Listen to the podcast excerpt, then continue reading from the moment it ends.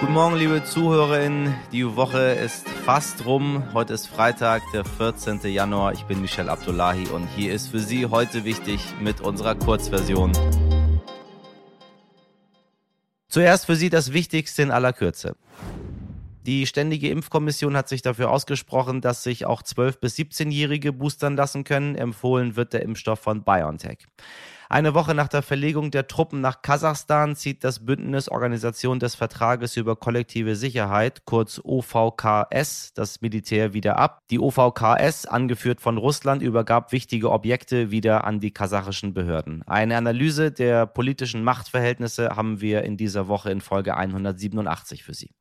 Und die Zahl des Tages 3,4. So viele Stunden haben wir im letzten Jahr täglich mit Smartphone-Apps verbracht, sagt die Analyse von App Annie. Verglichen mit dem Rest der Welt ist das gar nicht so viel. Da liegt der Schnitt nämlich bei fast fünf Stunden. Im weltweit ersten Strafprozess um Staatsfolter in Syrien vor dem Oberlandesgericht in Koblenz ist der Angeklagte Anwar R. zu einer lebenslangen Haftstrafe verurteilt worden. Der 58-jährige ehemalige Vernehmungschef eines syrischen Geheimdienstgefängnisses wurde wegen Verbrechen gegen die Menschlichkeit 27-fachen Mordes, gefährlicher Körperverletzung in 25 Fällen, besonders schwerer Vergewaltigung, sexueller Nötigung, Freiheitsberaubung, Geiselnahme und sexuellen Missbrauchs von Gefangenen schuldig gesprochen. Das Urteil ist noch nicht rechtskräftig.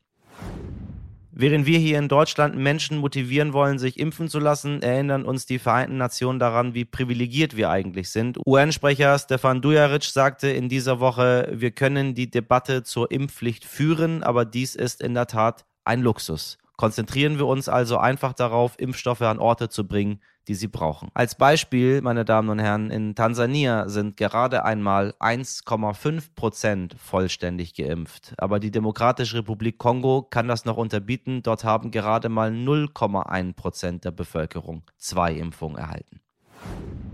Gestern früh wurden mehrere Wohnungen des Zentrums für politische Schönheit durchsucht. Dabei geht es um die Aktion, als das ZPS im Bundestagswahlkampf Flyer für die AfD gedruckt und dann nicht verteilt, sondern vernichtet hatte. Die AfD hatte sich damals dem Flyer-Service Hahn anvertraut. In Wirklichkeit war das allerdings nur eine Scheinfirma.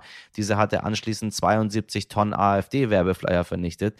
Mehr zu der Aktion und was das Zentrum für politische Schönheit überhaupt ist, können Sie in unserer Folge 112 noch einmal nachhören. Dort spricht der Gründer Gründer Philipp Bruch.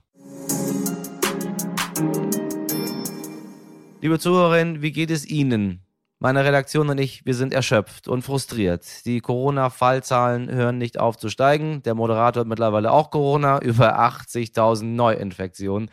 Die Inzidenz ist laut Robert Koch Institut auf einen Wert von über 400 gestiegen. Auch Omikron ist für mich schon mein persönliches Unwort des Jahres. Ich frage mich, wann kehrt endlich wieder die Normalität in unser Leben zurück?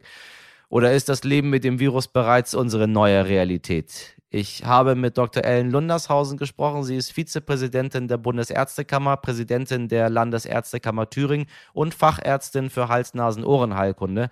Und bei so viel Kompetenz muss es doch eine Antwort geben auf die Frage, wann gibt's endlich das alte Leben zurück? Oder nicht? Frau Dr. Lundershausen, ich grüße Sie. Schönen guten Tag. Wann ist diese Pandemie zu Ende? Wie geht es jetzt weiter? Ich bin natürlich auch nicht in der Lage, jetzt in die Zukunft zu schauen. Manchmal ist das ja auch ganz gut, wenn man das nicht unbedingt kann. Wenn ich mir vorstelle, man hätte uns das letzte Jahr zu Silvester gesagt, dass das alles so weitergeht. Ich glaube, dann hätten wir das letzte Jahr schon gar nicht ertragen wollen. Also ich meine, ich meine nach wie vor, die Menschen müssen motiviert werden, sich zu impfen. Das Einzige, was uns hilft, ist Impfen. Wir können ja auch nicht in vier Jahren noch mit Masken rumlaufen und Einschränkungen haben, was unser tägliches Leben angeht und immer in der Angst, dass wir uns wieder infizieren. Ich denke, das Coronavirus wird irgendwann zu unserem Alltag gehören, wie eben auch andere Viren zu unserem Alltag gehören, die Infektionskrankheiten auslösen. Bloß durch die Impfung wird, wird es an seiner Gefährlichkeit verlieren.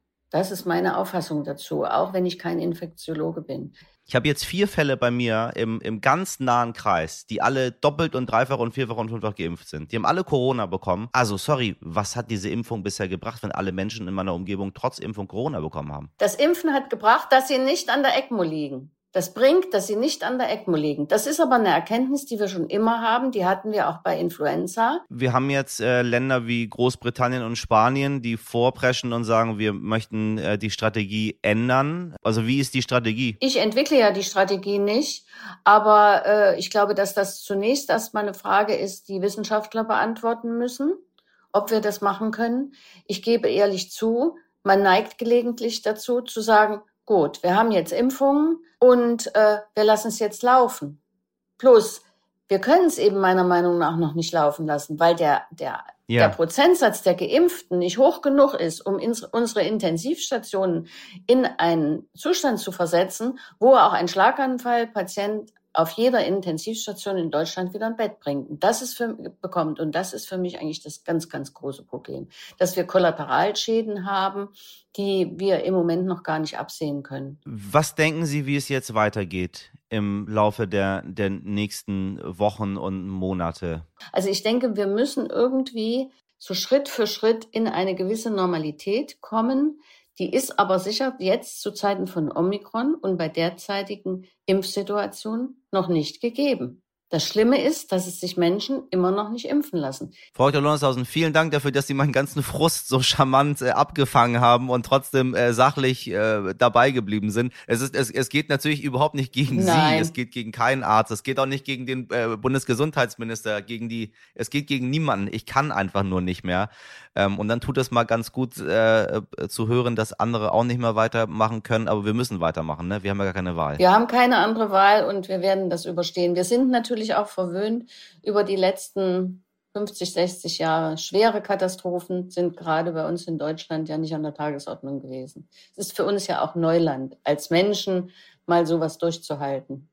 Aber ich, ich hoffe, wir können uns mal richtig sehen, wenn Sie mal von Amerika wieder da sind.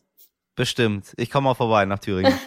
ich danke Ihnen für das Gespräch. Ich danke Ihnen. Und wie es das Schicksal so will und falls Sie sich gewundert haben, das Gespräch mit Frau Dr. Lundershausen habe ich nur wenige Stunden vor meinem positiven Corona-Test geführt. Also, liebe Hörerinnen, lassen Sie sich impfen und regelmäßig testen. Heute nicht ich. Tja, wenn Sie denken, die Corona-Regeln seien bei uns schon hart, dann haben Sie noch nicht mitbekommen, wie es in China so läuft. Da wird manchmal schnell ein Lockdown verhängt und plötzlich kann man nicht mehr aus der Wohnung raus. So passiert ist es einer Frau. Erstmal nichts Ungewöhnliches. Wäre sie nicht gerade 1000 Kilometer in die Stadt Zhengzhou gereist für ein Date. ja, tja, und dann saßen die beiden dort fest in der Wohnung. Die Frau hat angefangen von ihrem Schicksal zu berichten in Videos und die wurden dann millionenfach im Netz geteilt. Mehrere Tage ging das so. Und äh, hätten sich die beiden verliebt, dann wäre es wohl die Love Story des Jahres 2022 geworden. Doch leider war der Mann so stumm wie eine Holzpuppe, sagt sie in ihren Videos. Und auch sein Essen war nur mittelmäßig. Sie fand es aber toll, dass er überhaupt gekocht hatte. Äh, wie der Mann wiederum das Date fand, wissen wir leider nicht, denn er kam nicht zu Wort. Mittlerweile sind die beiden befreit und es wird wahrscheinlich munter weiter gedatet. Ja, ich habe hier auch Platz für Dates. Also falls jemand vorbeikommen möchte nach Los Angeles, ich habe ein Date, ich habe einen Grill, ich habe einen Pool und ähm, eine Menge gute Laune. Also schauen Sie vorbei. Hollywood Hills.